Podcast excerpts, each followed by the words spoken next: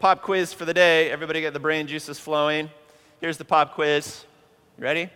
What's the best way to make great friends? What's the best way to make great friends? It's the best way to make great friends. I'm going to give you the opportunity to turn to the person next to you, make a friend, and tell them what the best way is to make great friends. Go ahead.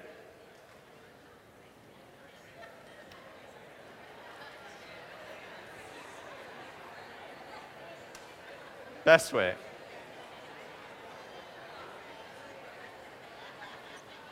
All right, that's enough time to make friends. All right, so let me hear some of the more interesting answers. What's, what's the best way to make great friends? Feed them. Feed them, says Faith. Yeah. How many people said food was involved at some level? Yeah, yeah, yeah, okay. That's a good 20%. What else? Be a great friend. Oh, you see what she did there? It's very philosophical philosophical and to be. If you want to make great friends, be a great friend. Good. Uh, what else? Find somebody who needs a good friend. Interesting. Interesting. I'm thinking of like the uh, lost sheep parable and go find the person. Uh, Ellen says, listen. Listen. Uh, some people like to talk, and uh, some people who don't like to talk uh, need to be listened to even more closely, don't they? And there's a hand over there, yeah. Be available. Yeah, that's interesting because what's our most precious resource in life? Time. Yeah, all great answers. Uh, you guys uh, put me to shame. Um, I uh, am not uh, the most like relationally skilled person in the world. Collective gasp. Yeah, that's true. Um, so I have to think hard uh, uh, about these things. Uh, here, here, here are some truisms uh, that uh, I feel like I've learned or had to learn uh, over the years. N- number one, if you make friendships just based on having a good time together, then when the good times stop, the friends stop. True? False? Have you found that to be true? Yeah, so just kind of hanging out and having a good time Wonderful. Maybe not the best way to make great friends, though. Uh, I think rather than just hanging out and having a good time, I think great friendships come from going through challenges together. Like, like, like tough times, almost a better engine for great friendships than good fun times. True? False? I, I think that's probably true if we kind of evaluate uh, who are really great friends are in, in life. And, and it explains some things that, that, that I, I see a lot in the world. Like people that, people that go through tough experience together often become lifelong friends. You think about like wartime buddies, you know. Um, think about uh, even something milder like sports buddies. You go into something and you compete hard, you go through intense experiences together. That's often very, very bonding. Uh, sometimes work buddies can be the same. Like if you've tried to build something together uh, at your job, I mean, the job market is so transitional uh, these days that maybe we see that less often. And I think, I think mission buddies, I think when you have intense kingdom ministry experiences together, I think that can be binding and it can generate uh, great friendships, all the marks of great friendships, you know, trust and love, commitment, joy, even grieving together can be a mark of a great friendship. And, and indeed, that's how it's worked in my life. Uh, my best friends have come from intense ministry experience together, pursuing the kingdom together, trying to build kingdom things in the world together. Uh, to sum up, I don't, I don't think, well, let me put it this way I don't think that real community comes from pursuing real community. I think real community comes pr- from, pers- I, think, I think real community is the byproduct of pursuing worthy goals together, doing something intense together. I think real faith community comes from pursuing real faith ministry goals together. And having changeful experiences together.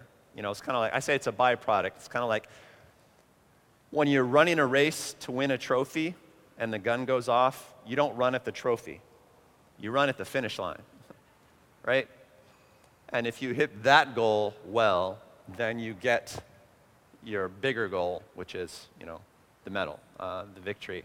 I think community is kind of like that. You don't get community by running at community, you get it by having kingdom experiences together, right? Pushing forward the frontier of the kingdom together, going through hard experiences together uh, on occasion. So uh, I think, you know, we want to be loving. I think loving one another is the basis of, of great friendships. Uh, but we also want to change together. We want to change the world together. We want to change one another together. That's another way of saying ministry, isn't it? Change the world and grow together. I think honesty happens that way, trust happens that way, joy happens that way, commitment com- happens that way. Um, when uh, and I were uh, much younger, we were leading our first small group together. We were part of a church together, and, and we were like, like 21 years old. Uh, we'd become part of the leadership of this church. We were leading uh, a small group. Uh, I was living in a, in a very, very rough neighborhood at the time. I was, I was living in East Palo Alto, California, um, which, uh, at least during those days, I haven't looked recently, uh, was the national murder rate capital. Um, people were killed very often in my neighborhood every night you could hear gunfire, automatic weapons, occasionally explosions in the neighborhood. And so we decided to start a small group there, of course. And it started with, uh, you know, about 10 people, and it grew to be uh, somewhere around 55 people uh, crowded into uh, our living room. And it was a very colorful place, very eventful place, and very formative uh, for us as ministers. Um, we saw people come to the Lord there. We saw people healed of physical infirmities there. Uh, we saw uh, just people utterly reoriented in their lives there. Um,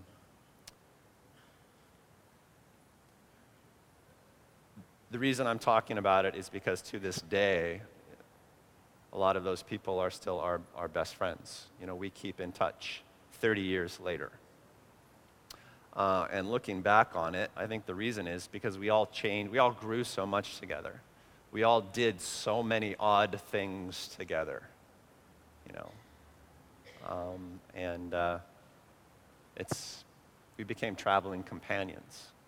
And that's kind of my model of friendship, although I'm not great at it. I'm not great at relationships. Uh, that's, that's what has worked best for me. Clearly, humans crave loving relationships. I don't think we need to belabor that point, right? We all want significant, loving relationships. Um, maybe one thing to say is when we lack significant, loving, healthy relationships, we get sick in all kinds of ways. Humans get incredibly sick.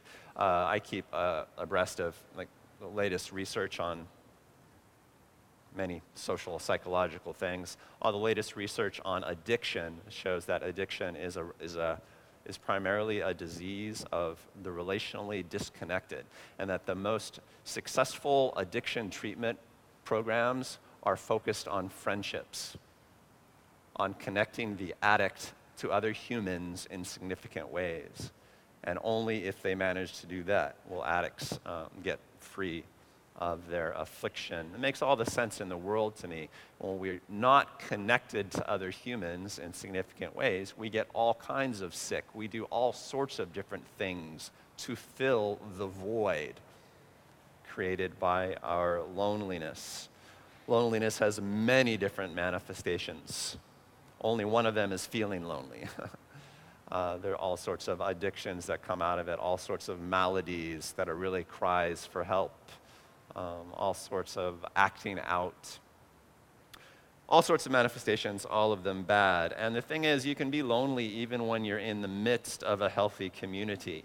Um, relational isolation is only partially linked to actual isolation.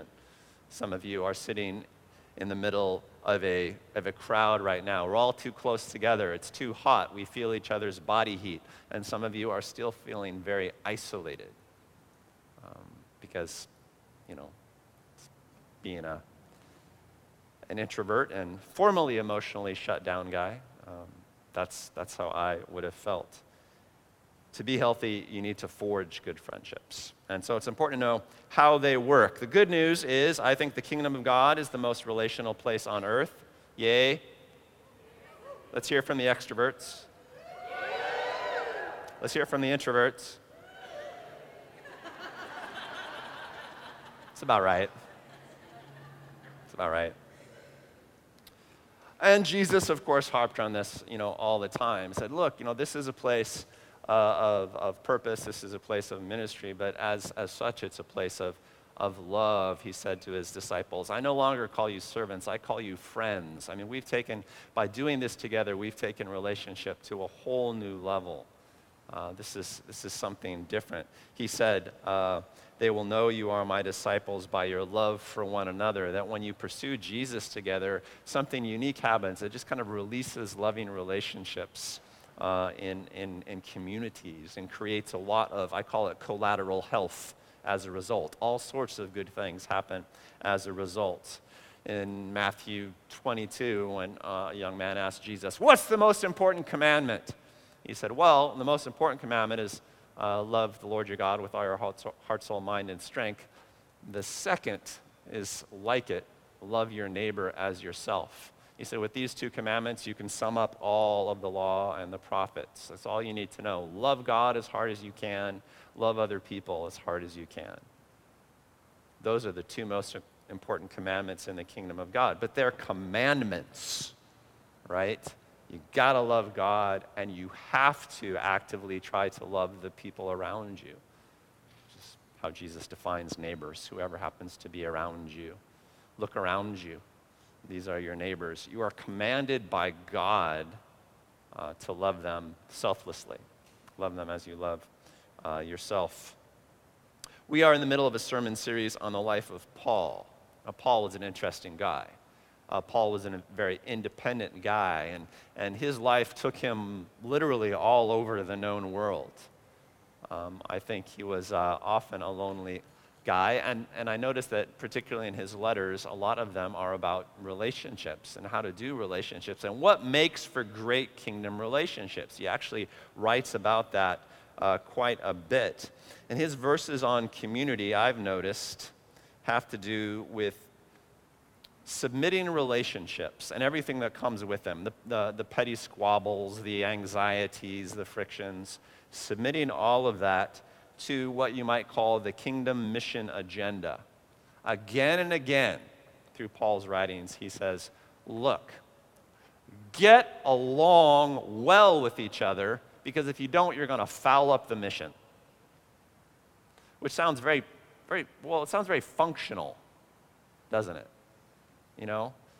If you guys can't get along, you're going to screw up the work. So get along. Does that prioritize relationships or does that prioritize work? Yes, yes, that's the correct answer.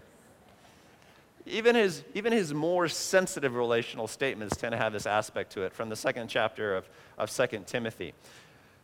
Look, guys, don't have anything to do with foolish or stupid arguments because you know they produce quarrels between people. And the Lord's servants must not be quarrelsome, but must be kind to everyone, able to teach and not resentful about each other. It's like, you know, you're going to you're going to screw up what you do. You're not going to be able to serve well if you can't get along well, if you're not in healthy relationships with one another. Uh, from Ephesians 4. Uh, I urge you to live a life worthy of the calling you've received, worthy of the purpose that God has given you in the world. Uh, therefore, be completely humble and gentle, be patient bearing with one another in love. Make every effort to keep the unity of the Spirit through the bond of peace. Why? Because you have to to live out your calling. That's how he puts it. If you can't get along, if you don't make every effort to bond together in the Spirit and in peace, uh, then you're going to be a lousy team. It's going to be hard for you to do teamwork and as a result, none of you are going to fulfill uh, your purpose on earth. Learn to get along for the sake of the mission. Says it again and again. Okay, uh, but what kind of relationship does that produce? Is the question. Does it produce, you know, functional partnerships with a lot of suppressed anger? Or does it create, I real, vibrant, thriving uh, friendships? And our uh, passage uh, today, a uh, couple selections uh, from uh, the late middle of the book of Acts. And just a little story that we get about some the community, the, the, the, sorts of communities that Paul built when he was running around the world, uh, planting churches and being an awesome uh, missionary. Um, and uh, I have put these out of order Acts 20 and then Acts 19. I just want to read them that way if it's okay. So, Acts 20, it's a little, a little vignette. Uh, this is from the period in Paul's life where he's kind of wrapping up his famous missionary, missionary journeys and he's heading toward Jerusalem, knowing prophetically um, that he's, he's going to be thrown in jail and that this may well be the end for him. He, he may be thrown in jail for the last time. We know he's been in prison a number of times in his life and tortured a number of times in his life, but he kind of feels like, well, this is, this is the home stretch. So he's on his way uh, to uh, Jerusalem. Uh, he has recently uh, had to flee from Ephesus uh, due to riots caused by the success of the church in Ephesus. Um, so he had to flee the city, hasn't seen them in a while, and he's sailing in a back and forth sort of way toward Jerusalem, traveling toward Jerusalem. From Miletus, Paul sailed to Ephesus, uh, sent to Ephesus, excuse me, for the elders of the church. So he can't go back into the city uh, because he's kind of a criminal there. People don't like him there anymore uh, because the growth of the church has reduced the worship of the pagan gods. And so they accused the Christians of nastiness, and Paul had to flee. So he's passing in the vicinity. Paul sent to Ephesus for the elders of the church to come visit him. And when they arrived, he said to them, You know how I lived the whole time I was with you. From the first day I came into the province of Asia, I served the Lord with great humility and with tears. and in the midst of severe testing by the plots of the Jewish opponents, you know that I have not hesitated to preach anything that would be helpful to you, but have taught you publicly, and from house to house I've declared to both Jews and Greeks that they must turn to God in repentance and have faith in our Lord Jesus. We went through that together. You saw all the intense experiences, Paul says. And now, compelled by the Spirit, I'm going to Jerusalem, not knowing what will happen to me there. I only know that in every city the Holy Spirit warns me that prison and hardships are facing me. Yay. However, I consider my life worth nothing to me. My only aim is to finish the race and complete the task the Lord Jesus has given me the task of testifying to the good news of God's grace. So, this is the Paul that we have come to know in this sermon series on the life of Paul. The dude is mission always. Mission first, mission last. He's constantly, constantly trying to fulfill his purpose, his God given purpose in the world. He's just obsessed with his kingdom mission. And he's talking about it here as uh, he visits with his friends. Now I know that none of you among whom I have gone about preaching the kingdom will ever see me again. So this is Paul's farewell. Skipping down a little bit. You yourselves know that these hands of mine have supplied my own needs and the needs of my companions. And everything I did, I showed you that, uh, that by this kind of hard work we must help the weak, remembering the words of the Lord Jesus. Uh, himself who said it's more blessed to give than to receive. When Paul had finished speaking, he knelt down with all of them and prayed. They all wept as they embraced him and kissed him. And what grieved them most was the statement that they would never see his face again. Then they accompanied him uh, to the ship. I love this story because, you know, Luke, the guy who wrote the book of Acts, didn't really need to include this story in the history because it's not like he's planning a church here or anything like that. It, the only significant thing that's happening here is Paul pausing for a moment in his crazy life to bid farewell to his friends. And his friends traveling uh, from, a, from a city to, to, to meet with Paul dockside just one more time, just a little more time together. And all kneeling there on the ground and weeping and kissing and I mean, just, he just paints this picture. Like, for some reason, Luke thought that this little vignette was an important part of church history. You know, as if he's saying, you know, Paul's like, mission this and mission that and work hard and blah, blah, blah, blah, blah. But behind the scenes, this is what it produces it produces people that just can't bear to be torn apart. You know, that's, that's one of the byproducts of this life Luke wanted to, to get across to us. You know, this, this is how this is how it, it, it should work.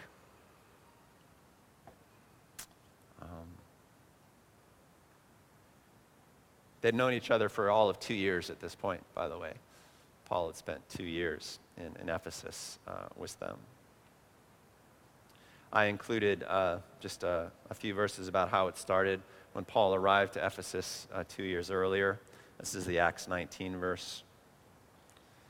While Apollos was in Corinth, this is another missionary, Paul took the road through the interior and arrived at Ephesus. And there he found some disciples and asked them, Did you receive the Holy Spirit when you believed? So the disciples that kind of believe in Jesus, but, it, but Paul hangs out with them and is like, Wait, wait, wait, wait, wait a minute.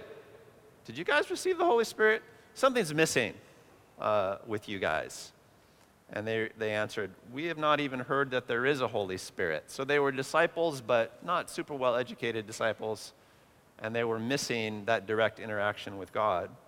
So Paul said, Well, what baptism did you receive? John's baptism, they replied, and you know, the dunking and all of that. Paul said, John's baptism was a baptism of repentance. He told the people to believe in the one coming after him, that is Jesus. And on hearing this, they were baptized in the name of the Lord Jesus. And when Paul placed his hands on them, the Holy Spirit came on them, and they spoke in tongues and prophesied. There were about 12 men in all. They had their first real time experience with God on that day. There were about 12 of them. By the time Paul left Ephesus two years later, there were thousands and thousands of people in the church. Before Paul showed up, there were disciples. But after Paul showed up, there were participants, right? There were people who were having kingdom experiences together. And that generated community. That generated a community that created uh, more uh, community. That's the sort of thing that bonded these people together. That's, that's why we see the farewell to the Ephesian elders. Uh, here's what I'm saying uh, with all of that. And, uh, and I think maybe what Luke is trying to suggest with that little vignette. I say this partly from Scripture, and I say this partly from my own life experience. You should totally submit your relationships to the kingdom mission. The most important thing you can do in life to have really powerful friendships is to be involved in really powerful ministry is to be involved in really powerful kingdom work. That will generate for you friendships. That will generate for you community unlike anything else that you do in life. I think that's a huge key. I could say it more prosaically that we become the family of God by participating in the mission of God. That's good too. Um, but you have to partner with people in the doing of intense kingdom ministry. I think that's what works best. Uh, you should get to know people on the job. The job. You know, we all have a job to do in the world. We all have a calling. We all have a kingdom purpose. We all have ways that we can serve the Jesus mission on earth. And it's on the job of friendship making uh, that I think makes the, the, the best friendships. that's, it creates the byproduct of Christian uh, community. Like Paul, you know, you've got to go for it a little bit. You have to pursue change. You have to pursue changing the world. You have to pursue changing the people around you. Along the way, you'll be forced to change yourself. You'll grow up, and growing together is a great way to, uh, to make friends, to get bonded together. Uh, and, and you'll have to do other things too. You'll have to submit grievances and anxieties and, and, and, and, and relational frictions. You'll have to submit all of that to the mission. It's like, you know, I don't like you. You rub me the wrong way. But doggone it, we're ministry partners. Doggone it, we're in the same Ohana group. Doggone it, we're, we're serving in Keiki ministry together, so I guess I have to learn to get along with you. Bingo! There you go. That, that's where love grows, right? That's, that's where commitment grows. That, that's what makes you grow up relationally. I think that's one of the reasons that kingdom work creates such fruitful friendships, is because you have to learn to, to get along. Paul wrote about that um, so very often. I think it works the same way in, in, in marriage, by the way. Any, any, of you ever heard me do a, a wedding ceremony? I always, I always, say something like this. I, I always say, I don't think people get married for love. I think people get married for like. You marry the person that you like. And then, and research back this, backs this up, about two years into it, you wake up and you look at the person that you're married to, and you're like, man, if I have to live with this person another week, I think I'm going to die. You know, we all kind of hit that, hit that wall and, and that's where the love starts, right? That's where the real love starts. Until then, it's only kind of like romance, which is nice. You know, you want that chemistry. Uh, that's super important. Uh, you know, you have lots of like, but then once you get into it, you have to love. And uh, all successful marriages, they don't start with love, but they all find it. They all find it. Micah, Amy, how long have you been married now? Amy, if you reach the point where you feel like you're going to die, if you have to there, back me up here. I'm in the middle of a sermon. It's only right I get to tease you one more time. Go to the mainland. Um, you get the point? There's a reason that we call Ohana groups Ohana groups, is because, you know, in the kingdom of God, you know, it should feel, it should feel like ohana. It should feel like family. It should feel like the sort of family that the word ohana suggests, a family that is willing to gather in more family uh, as, as circumstances uh, require. Uh, and we want and expect people to have ohana relationships in the kingdom of God at Blue Water. This should be a place where you make significant friendships. Um, I, I, I have some of the best friendships I've ever had here in this place.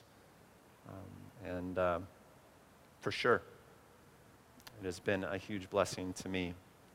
And that has undergirded the whole church. And I know that's true for many of you, but maybe not all of you. You know, maybe you're still in that isolated place. And I totally sympathize with that. I totally get it. We try to be warm, we try to be welcoming, we try to be inviting, and that's all super, super important. We always give time in the middle of a church service to meeting somebody that you don't know. Every Ohana group that you attend will have some sort of relational fellowship component in it. And that's not a throwaway thing for us. When I say turn to your neighbor and talk about my silly question that I just asked, you know, that's, that's not a throwaway thing. I'm trying to just break down barriers and, and warm people up and, and help people out. But all, all that is just a start, right? That's just a start. The key ingredient is to pursue mission together, is to jump in to a ministry. You can start by jumping into an Ohana group and participating in the ministry that happens there. You know, but eventually, you know, you'll move toward more intense kingdom experiences. And that produces fruit in the world, but it also uh, produces fruit in your relational life. Work together. Work together. It's as simple as that. Work together in Jesus' name for Jesus' purposes. Work together and I'll say one more thing honor each other while you do it. And, and that's how I formulated it for myself. Work together and honor each other uh, for Jesus' sake. Uh, by honor each other, you know, that there's no, there's no concise way to define that, but, but here's how I think of it.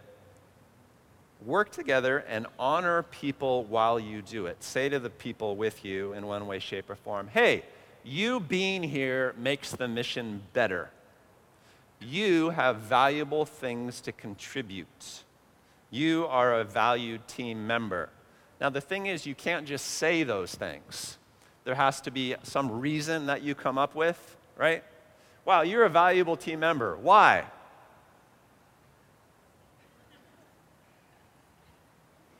And then you have to have an answer, which requires that you actually see the person. It requires that you actually see what God has put in that person for kingdom benefit. And I love that process because I suck at almost every relational thing except that. That I can do really, really well. I know you for a brief period of time. I will be able to tell you what you bring to the cause. I'm great at that. Can I get an amen? I'm pretty good at that, right? Like, I, got, I suck at communicating. I'm like the least warm person ever, you know. Not really, but I've gotten a lot better. I've mellowed with age. But that I'm pretty good at. Uh, and, and I've just, I've experienced the relational joy and power in being able to do that. Oh, you're here working beside me. Here's what I see that God has put in you uniquely. And you know what happens? Uh, the people that we say that to, they become, they, they start to feel known. Known. And since we're talking about kingdom stuff, they feel known in a way that's more fundamental than any other way that they've been known previously. You know, because what God puts in you for your calling is really fundamental stuff. Are you following me? So it's a great way to build community. It's so real. And it's so very, very important that we all participate in it together. If you feel stuck relationally, if you feel isolated, get in on the work. Get in on the work.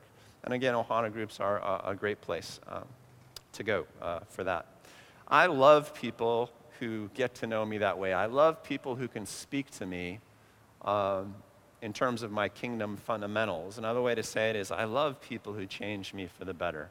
I just love people who change me for the better. I love people who can speak to things that are going to change me for the better. I try to, I try to love people, period. You know, I try just to love everyone because, you know, Jesus uh, tells me to. What I mean is that I cling to people who changed me for the better. That's how it's been in my life. Uh, I, I, I, value them uh, especially. And I encourage you to value those sorts of people as well. I encourage you to become that sort of, of person. Paul, super mission oriented guy, super relational guy those two things go together. Now, one of the reasons I'm preaching this sermon this Sunday um, is because I want you all to sign up for the all church retreat. Uh, and what the retreat is, is it's like a, it's like a almost a four day retreat uh, this year, uh, which is awesome. We'll get to hang out together a bit more, but it's, it's not just to hang out and, and have a good time. It's, it's to hang out and have intense kingdom experiences together. You know, the presence of the Lord will be there. Uh, we're going to do lots of exercising. You know, in the mornings, we're going to have, we're going to have morning meditations and morning prayers. We're going to teach a little bit of content, but there'll be, there'll be prophecy services. Uh, uh, once again, we're flying in one or two friends from the mainland to prophesy over us, really gifted prophets. Um, because it's, uh, it's nice when you get an accurate prophecy from somebody that you don't know. you know, that they're not just making up something that they've observed in you naturally. Um, we're doing our Holy Spirit night uh, on Saturday. There will be a time, uh, this retreat especially, uh, to, to baptize people in the Holy Spirit, a la Acts chapter 19, the vignette that I just read. If you've never had an experience where you've just really experienced God in, in real time, and get sort of a manifestational touch from Him. I mean, it's not everything, but it's just so incredibly helpful to sense the presence of the Lord in, in the here and now uh, for you. Uh, we'll do that. Uh, there'll be a worship service there at camp on Sunday. We won't be worshiping here. There'll be a baptism after that service. There'll be picnic on Sunday. There'll be times where we're interceding together uh, for things that we need, like mm, a new building with air conditioning. Um, um, it's going to be an intense time. Plus, it's just being packed together and living together, and you should all sign up because one of the commandments is to love each other as hard as you can. And we've created this time for you to participate in it.